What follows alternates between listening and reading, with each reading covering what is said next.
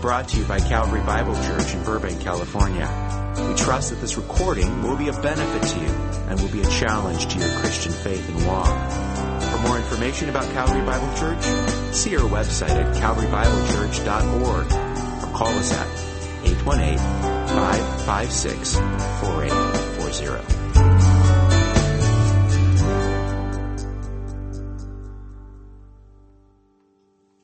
Father, I do want to remember and ask, please, for your special grace and kindness to be poured out on the many who have uh, been impacted by, Lord, what has happened, uh, Lord, in Newtown, Connecticut. And I would ask, Lord, that you would use this, God, to draw many near to you, that only you can provide the hope and encouragement and comfort that they need. Only you can reach into the human heart and give grace. I pray, Lord, you would please do that. Use the, the believers there in that community, the churches, to extend the love of Christ.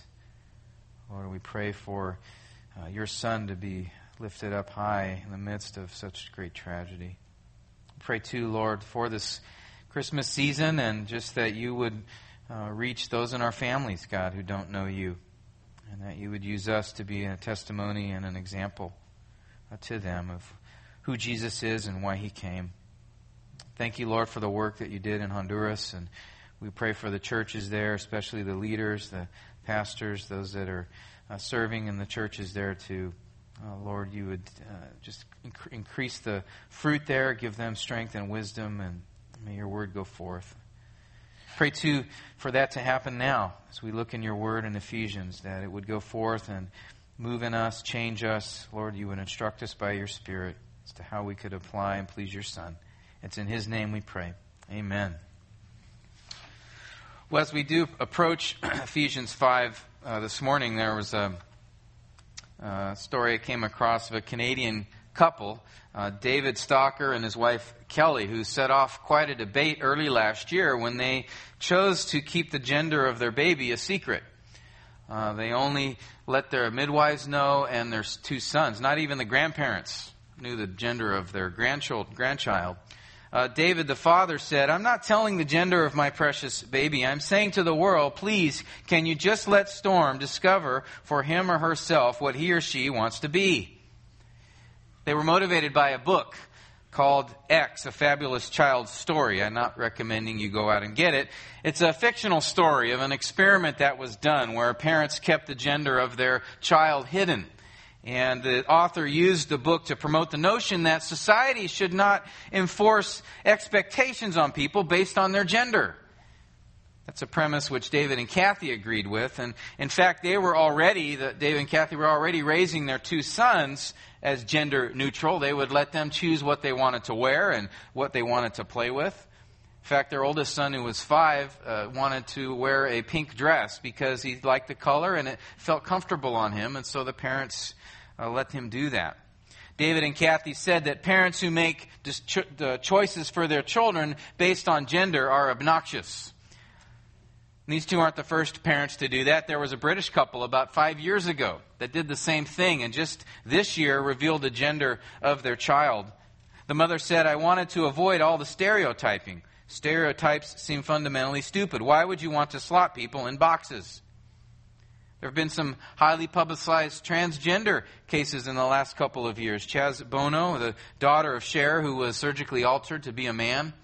Uh, then there was the young man Jenna Talackova, a man who was surgically altered to be a woman and then petitioned to uh, compete in the Miss Universe contest, actually placing in the top 12, believe it or not.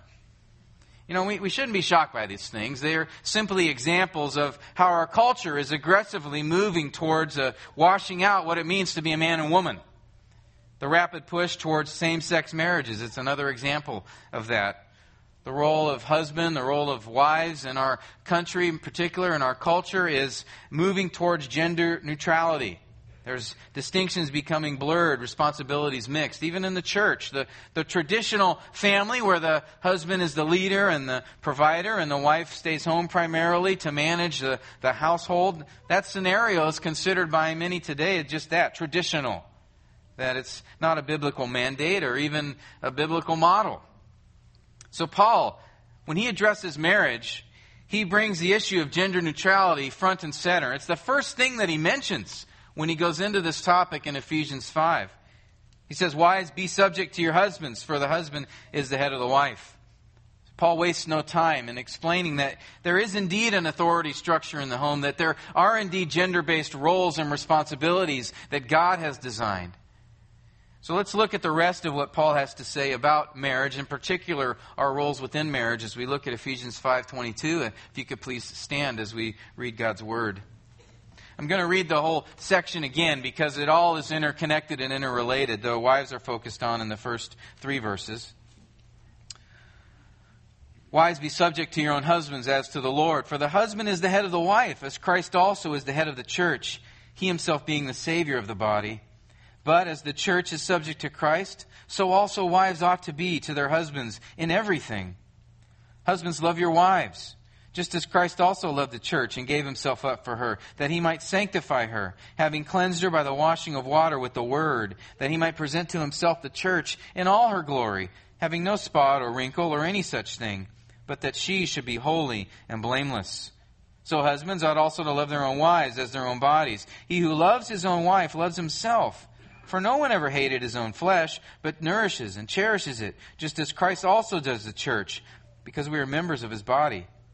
For this cause a man shall leave his father and mother, and shall cleave to his wife, and the two shall become one flesh.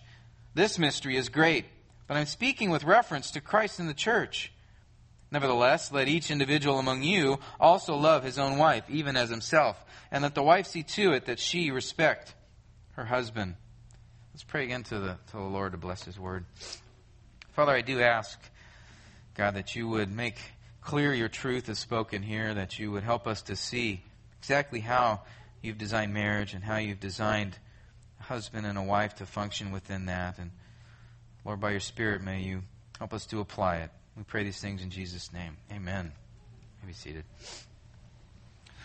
Well, last week we identified six pillars of a God honoring marriage. They were to remember the reason, to see your sin, to launch the log, to give grace, to be spirit filled, and the last one, to relish your role. And that's where we're going to focus our attention on that last pillar the next few times that we're in Ephesians 5 here. We're going to see here that in Ephesians 5, the, the role of husband and the role of wife is really intertwined in the purpose and function of marriage.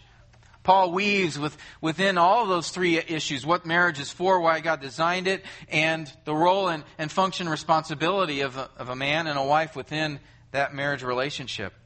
Paul describes the role of the wife in verses 22 to 24, and the role of the husband primarily in verses 25 to 29. But today, in our culture, and even in the church, there seems to be a, a path toward marching toward confusion, minimization, eliminating even the, the roles of, of man and wife within marriage. It seems though, if, as we do that, as we minimize or change or, or eliminate those roles, that we will not only have problems in marriage, but our marriages will break. We will break. Because we've been designed a certain way. Just like imagine if you were to ask your uh, son or your, you know, to go out and, and polish your car and he goes into the, to the toolbox and grabs some sandpaper and starts polishing. He'd get the job done. The dirt would definitely be off the car, but it would not be the same, right? And your son may not be the same after your talk with him. Or imagine that you were to take the, the nice hair cutting scissors that are in the, the drawer and use those to cut metal in the garage. Or if you decided not to use a hammer to knock in the nail, you didn't want to go bother going and finding one, so you just decided to use your knuckles. You know, in those instances, you might get the job done, but it wouldn't be pretty. And your tools wouldn't be the same either, especially your knuckles. That's something that Paul is trying to show us here in Ephesians 5 that God intends for marriage to be a certain thing. And if we go outside of that design, the marriage breaks and those involved in the marriage break. In fact, he intends marriage to be a reflection of Christ and his bride, right? And so he's fashioned men and women to, to mirror roles that are within the design, the roles of the relationship between Christ and his church. And these aren't interchangeable. Paul begins with the role of the wife as, as needing to be subject to her own husband. And so we're going to look at that responsibility this morning. We're going to see three aspects of biblical submission. The first is submission defined, the second is the reason for submission, and the third is the challenges to live it out. Let's look at submission's definition. And the question comes up well, why did Paul address wives first? I mean, as I was looking at this series, I was thinking I would start with husbands. They are considered a leader and the authority in the home. It would make sense to start with them, right? But then look at the passage, and Paul doesn't do that. He first addresses wives. Now, is that because uh, uh, Paul felt that women were a bigger problem, that was a bigger issue to deal with, or is this just a ladies first thing? It's like Paul's opening the door, so he's want to address women first, or what's he doing there? I think it's simply this it is the logical transition from what he just said in verse 21. Remember, that was the fifth result of being filled by the Spirit, that we would be subject to one another. And then he naturally, as he moves towards this idea of relationships with the home, the priority being marriage, and that in that marriage relationship, where submission is being the most uh, lived out, is, is from the wife to the husband, right? And so, if, again, if you look at verse 21 to 22, it says, being subject to one another in the fear of Christ, wives to your husbands as to the Lord. In fact, he doesn't even put the verb be subject in verse 22. It's just a natural transition and flow of thought that Paul has. So when considering mutual submission in the home, that was the natural place for Paul to start, is the relationship between the wife to her husband. And this call to be submissive to your husbands isn't the only place that it's given, right? 1 Peter 3 1, Peter says in the same way, You wives, be submissive to your own husbands, so that even if any of them are disobedient to the word, they may be won without a word by the behavior of their wives. Or in Titus 2 5, young women are to be sensible, pure, workers at home, kind, being subject to their own husbands, so the word of God will not be dishonored. Or Colossians 3:18, uh, wives be subject to your husbands as is fitting in the Lord. And even here in Ephesians 5, Paul uh, is emphasizing the point as he again repeats in verse 24 that wives ought to be subject to their husbands as to the church, as the church is to Christ. But it's clear our, our culture isn't happy about this. Our culture doesn't embrace this idea of biblical roles or biblical submission within marriage, right? In fact, many see it as promoting ruthless subjugation or oppressive dominance or using others for selfless purposes, abuse, humiliation. And no doubt that has happened. Many see submission as, you know, if, if marriage is for companionship, if it's to cultivate a friendship between husband and wife, this idea of submission doesn't seem to fit that. To have one person that's under the authority of the other? Shouldn't they be equal? Shouldn't they be equal authorities? Because submission just gives me this idea of a, you know, pot-bellied husband sitting on the couch in a dirty t-shirt and jeans, demanding his wife get him a beer and clean up after him. Is that the picture of submission? Is that the idea that Paul is getting across here? I mean, obviously not. But there's been a push in our Christian culture for husbands and wives to be equal authorities in the home, for, for them to have interchangeable roles and responsibilities depending on the circumstances. They say Christian wives are no longer they no longer have to be subject to their husbands because as Galatians 3:28 says, there's neither male nor female, but all are one in Christ Jesus. And so since Christians are equal before Christ, then uh, regardless of their gender, then so should be roles. They're equal in their roles. They go so far as to say that really a wife's submission, that whole thing came about as a result of the curse. They look at Genesis 3:16 where God is speaking to Eve and he says, "I will greatly multiply your pain in childbirth. In pain you will bring forth children, yet your desire will be for your husband, and he will rule over you." They take this passage to mean this uh, as God was bringing consequences for the sin that they committed that the woman was going to have pain in relation to her child and pain in relation to her husband. In fact, one commentator, in looking at this verse, said this The ruler subject relationship began after the fall. As a result of Satan's work, man was now master of woman, just as the mother ground was now master over man. For these reasons, it is proper to regard both male dominance and death as being antithetical to God's original intent in creation.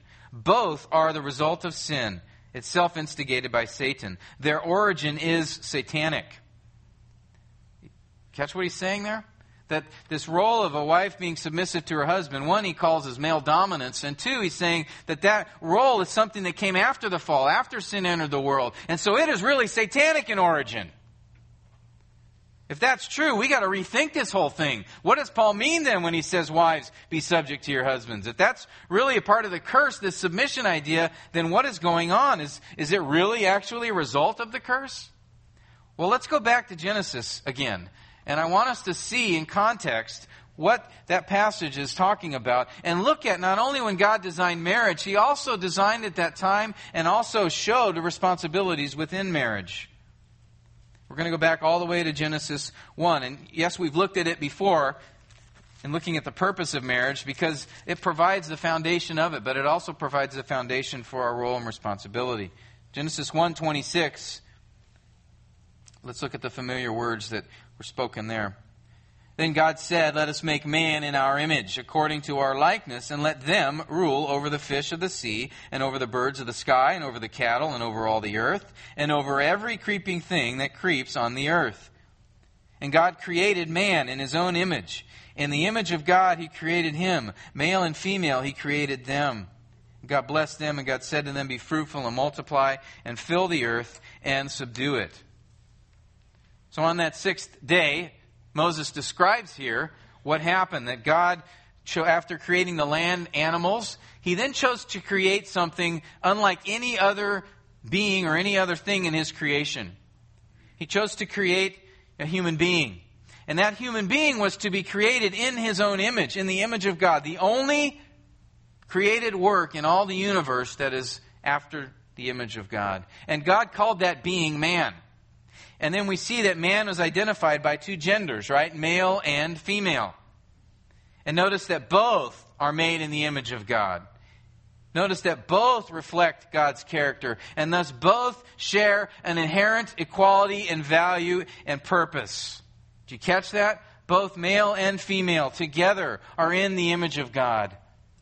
This equality that they share is also seen in the fact that together they were given responsibility to fill the earth and to rule it. Now, nothing is said, though, of how that's going to come about. What specific functions or responsibilities, if any, will both of these individuals have in carrying out that role that God has given them? That's because Genesis 1 here is a summary. Moses is simply summarizing what happened on the sixth day. He doesn't get into the details of how things rolled out until the next chapter. So go to chapter 2 to see what happened specifically on day 6. We'll start in verse 7 where the text says, Then the Lord God formed of the dust from the ground and breathed into it, formed man, excuse me, of dust from the ground and breathed into his nostrils the breath of life. And man became a living being. So here we see Adam is created first. Eve isn't yet on the scene. She doesn't come until verse 21.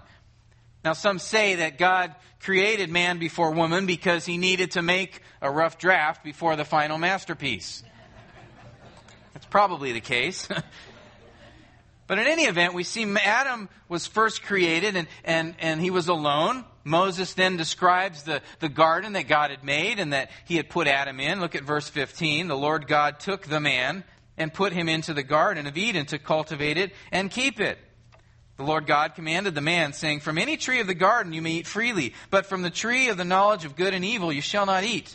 For in the day that you eat from it, you will surely die.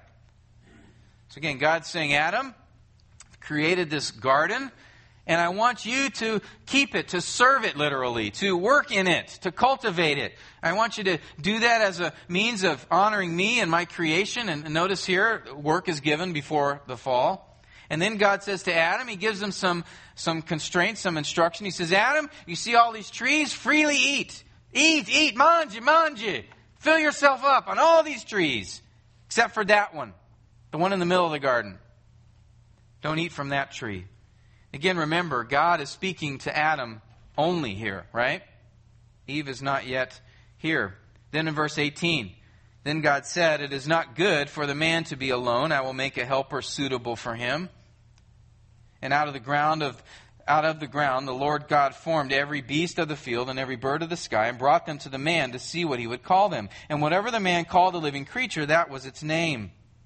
And the man gave names to all the cattle and to the birds of the sky and to every beast of the field. But for Adam there was not found a helper suitable for him. So the Lord God caused a deep sleep to fall upon the man, and he slept. Then he took one of his ribs and closed up the flesh at that place. The Lord God fashioned into a woman the rib which he had taken from the man, and brought her to the man. The man said, This is now bone of my bones and flesh of my flesh. She shall be called woman, because she was taken out of man. For this reason, a man shall leave his father and his mother and be joined to his wife, and they shall become one flesh. The last time we looked at these verses, we talked about how they showed the uh, one key purpose in marriage, which is what? You remember? Starts with a C. Companionship. That's right. That God, one of the key reasons He designed marriage was for companionship. Moses, or Moses, uh, Adam was alone, and He brought Eve to Adam as a helper suitable for him, one like him, one corresponding to him. But notice this passage, and what we've read so far in Genesis 1 and 2, it's not only showing us the purpose for marriage, it also reveals the roles within marriage. In fact, Genesis 1 and 2 reveal in several ways the responsibility for the husband to lead and for the wife to come alongside and under that leadership.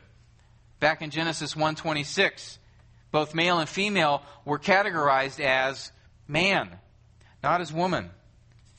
Also, too, Adam was created first, right, from the dust of the ground. And that's something Paul pointed to when he was talking about authority structures in the church and male leadership in the church. He looked at the created order. Eve was then created not from the ground, but from Adam. That's something 1 Corinthians 11:8 talks about and refers to as the reason why the husband is the authority in the home. Adam was the one given the instruction to work and which tree to not eat from. He was given the primary responsibility to obey God. Eve is described as Adam's helper, not the other way around. She was brought to come alongside him to do the work that God called him to do. Adam names the woman. That's an obvious indication of his authority. And later in Genesis 3:20, he actually gives her the name Eve or Hawa, which means uh, life or living. In verse 24, it's interesting to note, Moses says, The man shall leave his father and mother. But don't women leave their father and mother too when they come together in marriage? They better, right? But, but so why does he focus on man here? Again, he's identifying that there's now a new authority structure, a, a new home, and its authority structure begins with the man. And these reasons and several others, God uh, shows that God made the husband the leader, even from day six even from the beginning. And the wife was created to support her husband. And again, this is before the fall. This is before chapter 3 in Genesis. Before any sin has entered the world. Male leadership is not a result of the curse. Actually, our roles are, are in the very fiber of how we were made and what we were designed to do. That by definition, in our gender, God made us with uh, certain personality traits that are different between man and woman different um, emotions, different abilities, different strengths and weaknesses. And this has nothing to do with whether or not a woman is inferior, for she's not. You know, role, a role is never a measure of value. Okay? A role is never a measure of value. Only responsibility. Male and female are both in what? The image of God, right? Another way we see the man was made to be an authority comes in the fact that after the fruit was eaten and God came to, to look for them in the garden, who did he call out to? He called for Adam. He said, Adam, where are you? Did you eat the fruit that I told you not to eat? In Romans 5.12, it says that through Adam sin entered the world. But I thought Eve was the one who first ate the fruit. She, Adam was the one held responsible. Fact, he was standing there when it happened and he did nothing about it. So this all tells us Genesis 3:16 isn't saying submission is from the curse. Rather, Genesis 3:16 is simply saying because sin has entered the world, now there's going to be struggle in marriage. Wives are going to struggle to submit to their husbands and husbands are going to struggle to lead their wives in love. Genesis shows us the role for wives to be subject to their husbands wasn't something invented by Paul or some New Testament concept. No, in fact, it was something God designed from the very beginning.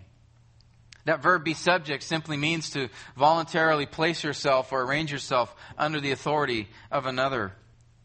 The command to wives in the New Testament is to voluntarily submit themselves to their husbands. And guys, listen to me. This isn't something that you demand. This isn't a verse that you tape upon your pillow, your wife's pillow at night. I've heard guys doing stuff like that. You're not allowed to use this verse or others like it to hit your wife with like a bat if she's not going along with your decision. This isn't something where you say, Why? women, you just got to submit. That's what God says. It's not it at all. God is the one that is telling her to do that by her choice. Men, there are biblical ways that you can encourage your wife to, to be in submission, but we're going to talk about those later. Everyone, everyone, look at verse 22. We're back in Ephesians 5 now. Verse 22. Paul says there that wives be subject to your own husbands. Ladies, there are only two men in your life that God has called you specifically to be subject to your fathers before you get married, and your husbands after. Now, there is a male authority in the church that we are all called to be submissive under, but that's in a collective sense, all the elders. So, ladies, if there's a guy that comes up to you and says you have to do what he tells you because men are in authority over women, then you can kindly tell him this go fly a kite. That's biblical. 3 Timothy 3 4. Notice, too, that, that submission that Paul talks about here as to your own husbands as to the Lord. We have to remember that the authority that, that husbands have in marriage is a delegated authority. They didn't, uh, they don't have it because they're inherently superior. It's something that God has designed and it's something that He has delegated. And so you need to see your submission to your husband as submission to the Lord Jesus Christ, who put that man in your life to be authority over you. But that also means if you are to uh, submit to him as to the Lord, that you are to obey him only and to the point, but you're not, you don't have to submit to him if he tells you to lie or to steal or to stop reading your Bible or don't go to church ever again or any other thing that would violate scripture. If he does, you can graciously and respectfully decline. And notice at the end of verse 24, you're called to submit to him in everything. In everything, just as the church is subject to Christ. And that word everything in Greek means exactly that everything, all things. Really? Really, Lord, everything. Yes, that's what he's saying. But my husband, okay, I know that. We'll get to that in a minute. Just know that the role that God has given you doesn't mean that your husband is infallible. It doesn't mean that he's morally superior. It doesn't mean that you are inferior or incapable. In fact, you probably are more skilled and capable and intelligent than your husband. Doesn't mean that you cannot give input or that you cannot have a role in decisions that are made in the home. And men, if you're smart, you're going to involve your wife in decisions, especially the important ones. Doesn't mean that your husband has a right to mistreat you or to be harsh or to demand your submission. In fact, if he physically asserts himself and there's a concern for your safety, you call the police and you get out of there. God knows these things. God knows you're married to a sinner. God knows you're married to a man who, who may be incapable in many ways. But God will also strengthen you to submit to that man if you're willing. 1 Peter 3, Peter talks about how, cultivating a gentle and quiet and submissive heart. And then he says, which is precious or of great value or of tremendous worth in the sight of God. Submission is that heartfelt placing yourself under the authority of your husband as to Christ in everything, so long as he does not call you to sin. But why submission? Why submit? Why did God set it up that way? Why did he put that in his design? Why did he create women and men, distinct, two different genders? Was it that he created man and then realized, I got to figure out a way to, to, have kids come on the scene here, so I, I, I got to do something a little different? That's not it at all. You see, God had a design from the very beginning. And we see that here in verse 23, where Paul gives the reason for submission. For the husband is the head of the wife, as Christ also is the head of the church, he himself being the Savior of the body. But as the church is subject to Christ, so also wives are to be to their husbands in everything. That word for tells us the reason. And that reason finds its root back in the garden. Pun intended. But there's a you don't, may not see explicitly Eden mentioned here or Adam and Eve mentioned here, but if you go down to verse 31, Paul quotes from Genesis 2:24, which came right after that first wedding. And then Paul says in verse 32, this mystery is great, but I'm speaking with reference to Christ and the church. And you see what Paul is doing here in these verses, in this section on marriage from 22 through 33, is he's showing us, he's, he's connecting everything together here. It's all intertwined. It's all laced and woven within one another. That he's telling us that when God made marriage in the garden, he had more than that human bond in view. As I said before, it wasn't that he made Adam and then realized, oh, I've got to make somebody so they can have children. And, well, he wasn't stuck there. He wasn't trying to figure things out. He knew it right beforehand. In eternity past, I want to make a human relationship that emulates the relationship my son will have with his people. And marriage was the, the best design. That was the, the perfect illustration, the perfect parable or demonstration of the bond between Christ and his bride.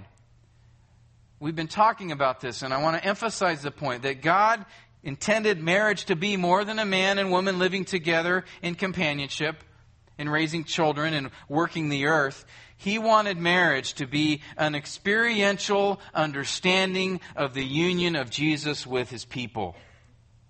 He wanted you and I to see on a more fundamental level, a more intuitive level, that we would get a picture, a real picture that we could experience and understand better of what it is to a relationship between Jesus and his bride, us.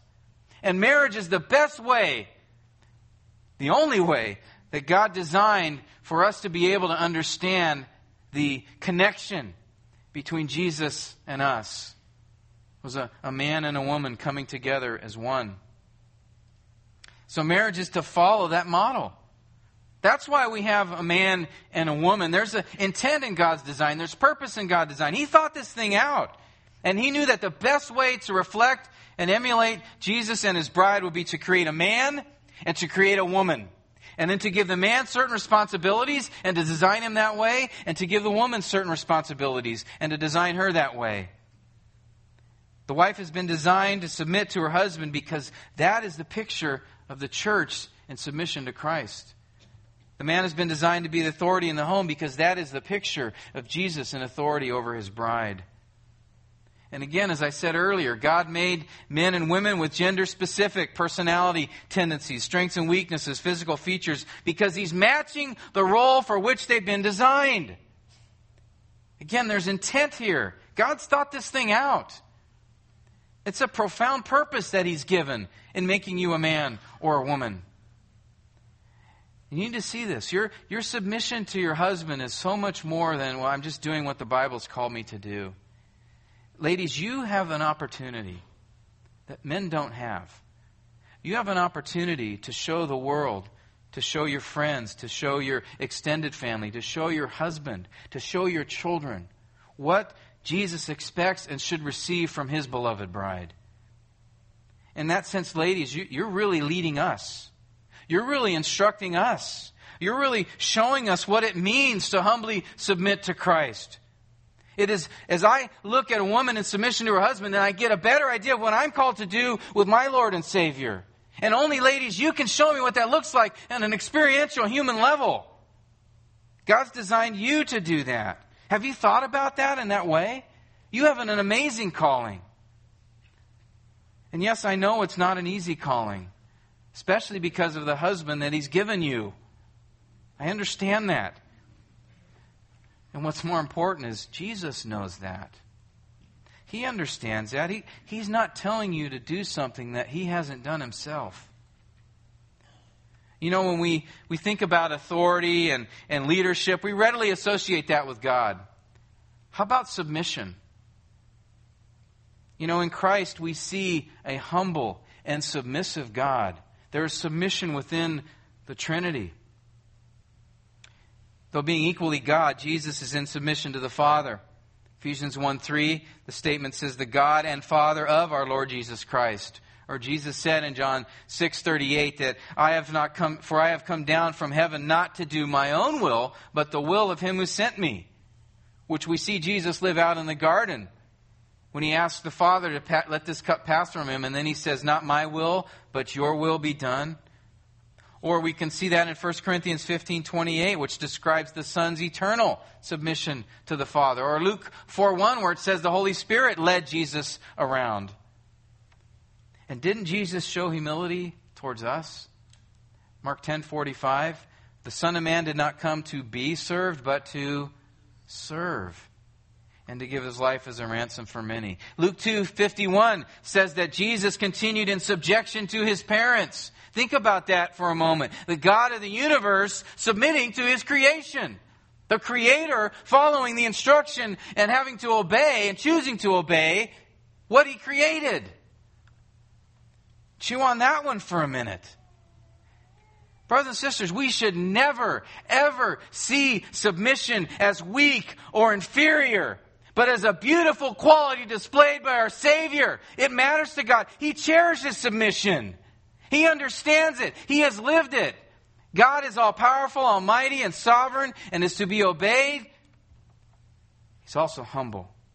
And he's also shown what submission looks like. And that exalts it. Sisters, your Savior has gone before you, submitting himself to his Father, to his parents, submitting himself to the rulers and authorities over him, even the ones that delivered up his life.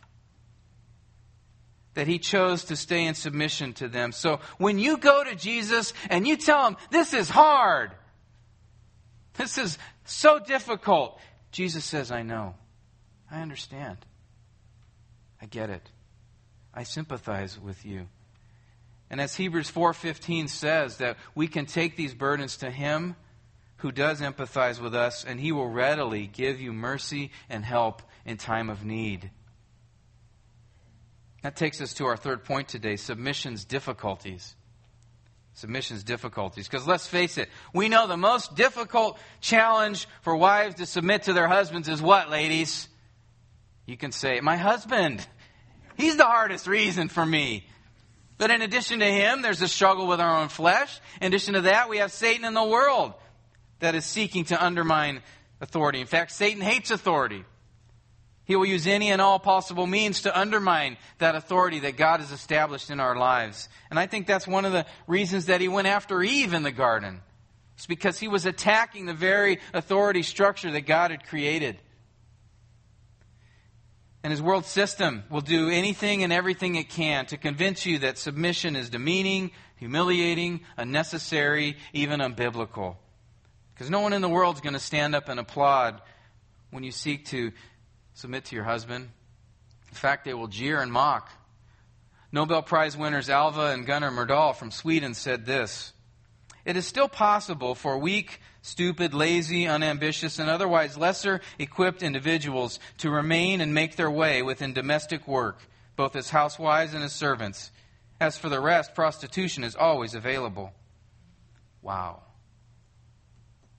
Satan will pull no punches, ladies.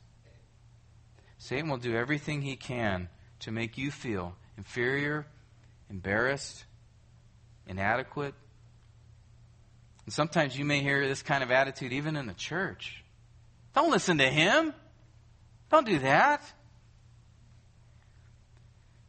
But you know, your investment in your home is a high and dignified calling. Proverbs 14:1 says, "The wise woman builds her house, but the foolish one tears it down with her own hands." I like what Betsy Ricucci, said of that passage. As a wife, mother, and homemaker, I can often reach the end of a day and think, now what have I accomplished today that was really worthwhile? No brain surgeries, no deals closed, no conferences, no multi-million dollar profits. Well, I did scrub the floors and made chicken cacciatore, my husband's favorite, read to the children, and babysat for my neighbor.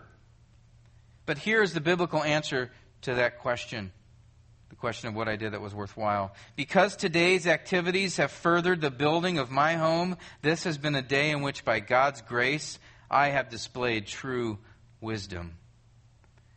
You know what? Don't listen to the world. Whenever the world seeks to demean or to minimize your role, just, just don't listen.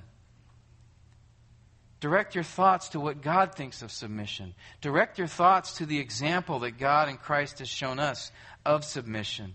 Remind yourself that God's ways are always better, they're always right. And who are you going to trust more? Who are you going to trust more?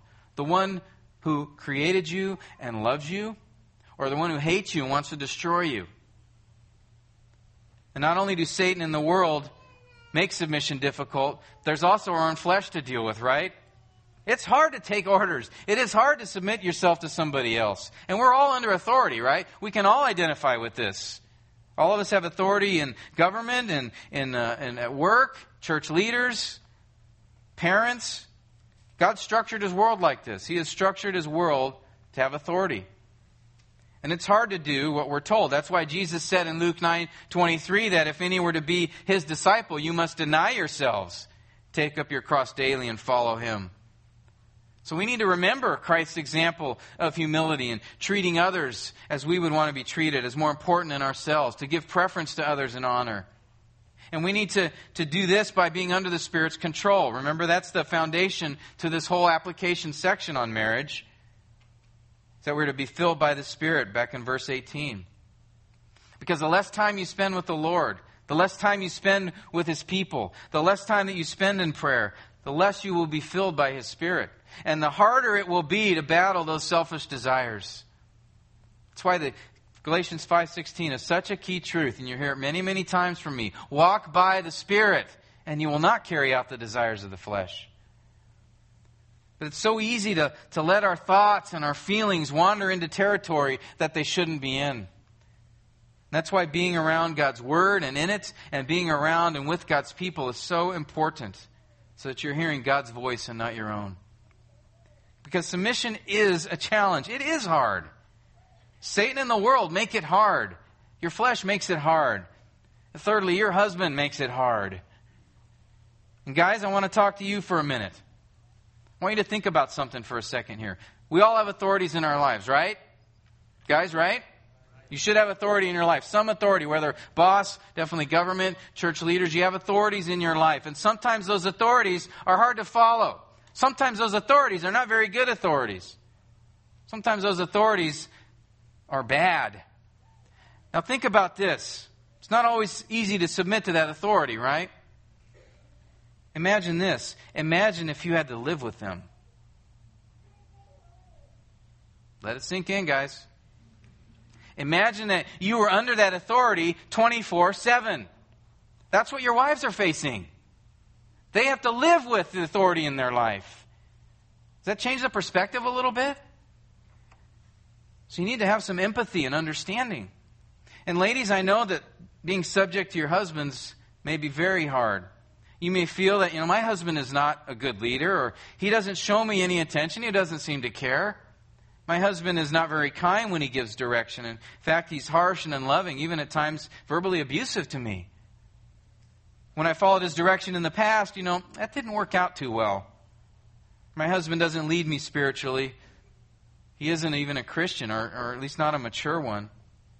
And then someone comes along and gives you this passage from 1 Peter 3. In the same way, you wives, be submissive to your own husbands, so that even if any of them are disobedient to the word, they may be won without a word by the behavior of their wives as they observe your chaste and respectful behavior.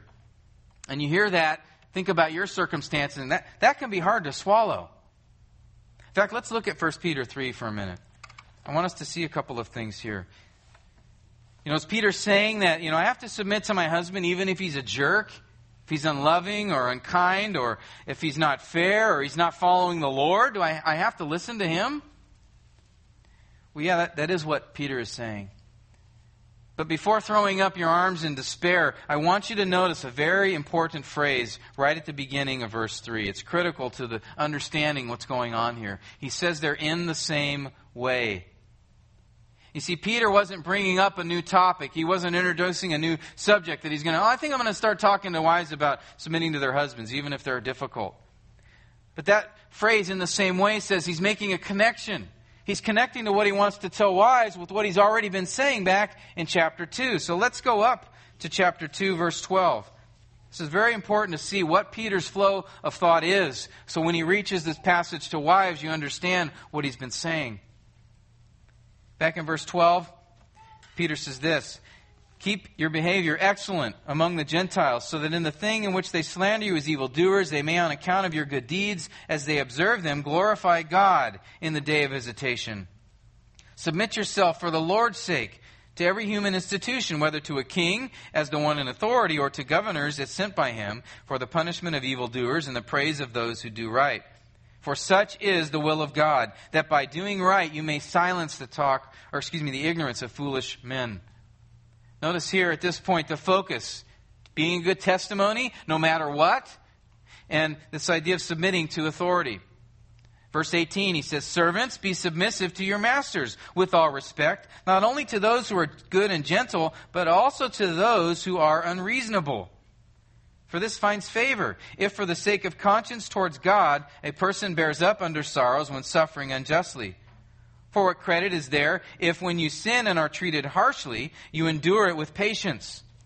But if when you do what is right and suffer for it, you patiently endure it, this finds favor with God.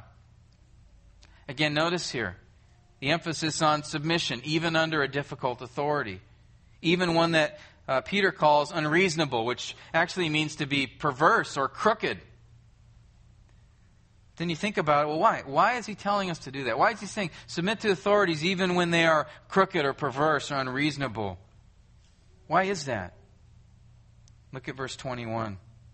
For you've been called for this purpose since Christ also suffered for you, leaving you an example for you to follow in his steps, who committed no sin, nor was any deceit found in his mouth. And while being reviled, he did not revile in return. While suffering, he uttered no threats, but kept entrusting himself to one who judges righteously. See what he's saying? Jesus was the ultimate example of godly submission to authorities, even wicked authorities who spoke lies about him and tortured him. And how did he do that? by entrusting himself to God who judges righteously. So as we approach 1 Peter 3 1, leading up to that, Peter's been focusing on submission to authority, even bad ones. He's been talking about you need to do that even if you suffer for it. He's talked about the importance of our testimony. And then he says in verse 15 of chapter 2, this is the will of God. And in verse 20, this finds favor with God. But why? How can that show God favor? How, how is that something that God is pleased with? How can submitting to authority, even a wicked one, be something that's in His will? Verse 21, he says, Because it follows the example of my dear son. And that my son showed faith in me. And so when you submit to an authority in your life, especially when it's hard or when you suffer for it, you're showing something. You're showing trust in God. And what does that reflect about God? When I do what God tells me to do, even when it's hard, even when there are outcomes or consequences for it that are difficult, I'm telling the world that God is trustworthy. I'm telling the world He can be trusted. And He will ask me to do things that are difficult and hard and even impossible, it seems. Things that are contrary to, to what I want to do or what I feel. And so when you do those things, when you submit yourself to what God has to say, then you're telling them God can be trusted. I don't know where he's taking this, but I trust him. I believe in him. And so Peter, he brings all of this into 1 Peter 3 1 when he says, In the same way, you wives be submissive to your own husbands. All of that he's been talking about and submitting to authorities, even evil authorities, the importance of your testimony, the following the example of Christ. He's saying all of this, the same thing applies to you women in, in your marriage. And then he's going to do that with husbands in, cha- in verse 7. And you do this in the same way Jesus did it, by entrusting yourself to a just and a fair and a good God. Some time ago, I came across a story that George Mueller told, or he knew of a wealthy German man whose wife was a devout believer, but this man was a heavy drinker, and after work, he would often go to the bar at nights and stay till late and then come home. And his wife, though, would wait up for him would uh, make him a meal if he was hungry. She did it in kindness. She did not scold him or complain. Some nights he got home so drunk that she had to uh, help him get ready for bed. She chose to do that. Well, one night, this man says to his bar buddies, Hey, guys, I bet if we go to my house, my wife's going to be waiting up for me. Uh, she'll come to the door, and if I tell her to, she'll make us some dinner. So the guys take him up on that and they show up at the house and sure enough, she re- re- receives them graciously and, and invites them in and, and the husband says to make them something to eat and so she does that and, and she kindly serves them and after she was done uh, with the meal and serving them the meal, she went to her room. And that's when one of the men turned to this husband and said, You're a jerk. what kind of a man are you to treat this kind of woman like you do? You treat her so miserably. And with that, the man got up and walked out. And then the other guys that were with him did the same thing. They all left in disgust. And you know, God used that to bring conviction on that man. He went into the room where his wife was, and he confessed how he had treated her terribly, and asked her to pray for him. And she shared the gospel again with him that night, and that night he repented and gave his life to Christ one without a word. And this isn't a fairy tale. This isn't a story that's made up. I, I have seen it as well, more than one time, where a woman's testimony and example and patience and kindness in the midst of even a difficult marriage was used by God to reach the heart of her husband, won over by her own example. Ladies, don't, don't worry about what might happen if you submit to your husband. Entrust yourself to God, as Peter talks about in verse 6. And don't be frightened by any fear. Even if things go bad, do you not think that God will use them for your good in the end? You know, God is always honored, always, when we obey Him. And, fellas, this doesn't give you a pass. In fact, we're going to talk more. I'm going to get to some verses that specifically address you guys. But you know what? Instead of giving your wives a homework assignment from today's message, I'm going to give it to you.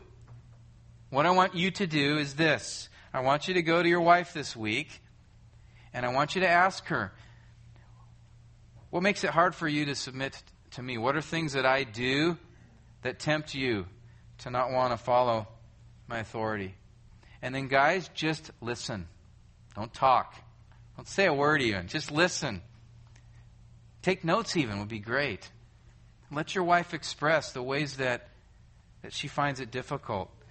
I've seen most, most women want to follow the authority of their husbands, but we make it very hard on them to do that. So I want you to listen. And guys, after that, I want you to go, if you have a daughter or daughters, I want you to ask them the same question. What makes it hard for you to follow my authority? Because in that moment, you want to teach your daughters the importance of being subject to the authority, that, uh, their husbands in a future day. You want to cultivate within them a submissive heart. And you want to make it easier for them too in your home, don't you? Single guys, those of you out there that aren't yet married, are you preparing yourself to be a man who would be easy to follow? Or are you going to be somebody that's going to be a real trial for some poor woman? And guys, what qualities are you looking for in a future wife? Are you looking for someone who is responding well to the authorities in her life? Because how she responds to the authorities in her life is how she's going to treat you if she were your wife. And those of you ladies who are single, I would ask you, how are you cultivating a submissive attitude with your authorities? And if you're still in the home, how are you responding to your parents? What would they say you're characterized by in terms of your submission to them? Because again, how you treat your parents, that's a picture of how you're going to treat your husband someday. And lastly, to the wives that are here, some of you needed to hear this message today because you are struggling with this. You're not being submissive in the way that God has called you to be. And that is a big deal. Titus 2:5 says that you're to be subject to your husbands so that the word of God may not be dishonored. If you do feel some conviction, don't, don't stay there. Don't leave here with that guilt and do nothing about it. Confess to the Lord. And then confess to your husband. And just take steps to, to work at it. Depend on God to help you with that. And others of you, I know many of you are trying. You're trying. You're working at this, but your husband or, or your flesh or Satan or the world, one or all these things are, are making it so difficult. Make you feel like they're getting the upper hand in your struggle. Your marriage may be very hard. But let me encourage you with a few things. Take that burden to Jesus. Take that to somebody who understands, who cares, and can do something about it. Ask an older woman, an older godly woman, for advice. Titus 2 says to do that. Young ladies, go to older women to get their advice. Again, do it respectfully and graciously, but God has brought older women to be come alongside you and to help you with that. And believe me, they've probably gone through a similar experience as you are going through. Pray fervently for your own heart and for your husband.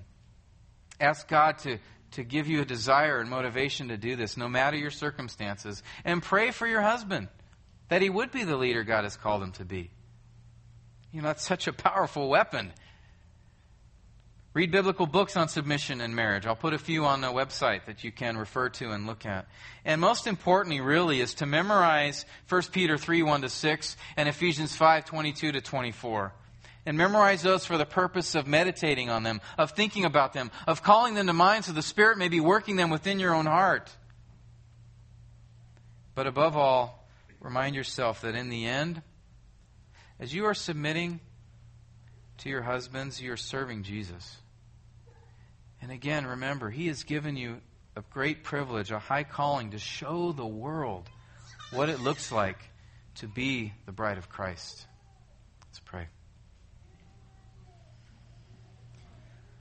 Lord, may you use your word to profoundly affect our marriages, Lord, so that husbands would be leading as you have called them to, that the wives will be coming alongside and helping as you have called them to, that, Lord, our marriages really would be a picture of Jesus and his bride. And Lord, that we would really understand that, that we would be motivated far beyond just, Lord, doing something your word tells us to do. We, we want to obey, but you've given us the reason and you've given us a, the motivation, Lord, so that we would obey so that your Son would be lifted up and exalted, so that we would better understand how we can relate to Him.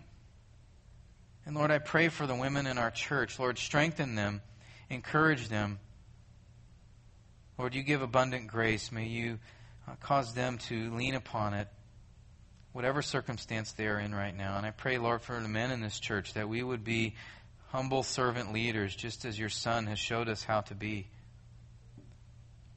Lord, we desire to be a people that honors and blesses you and, and to be a, a precious bride in the sight of your dear Son. It's in his name we pray. Amen.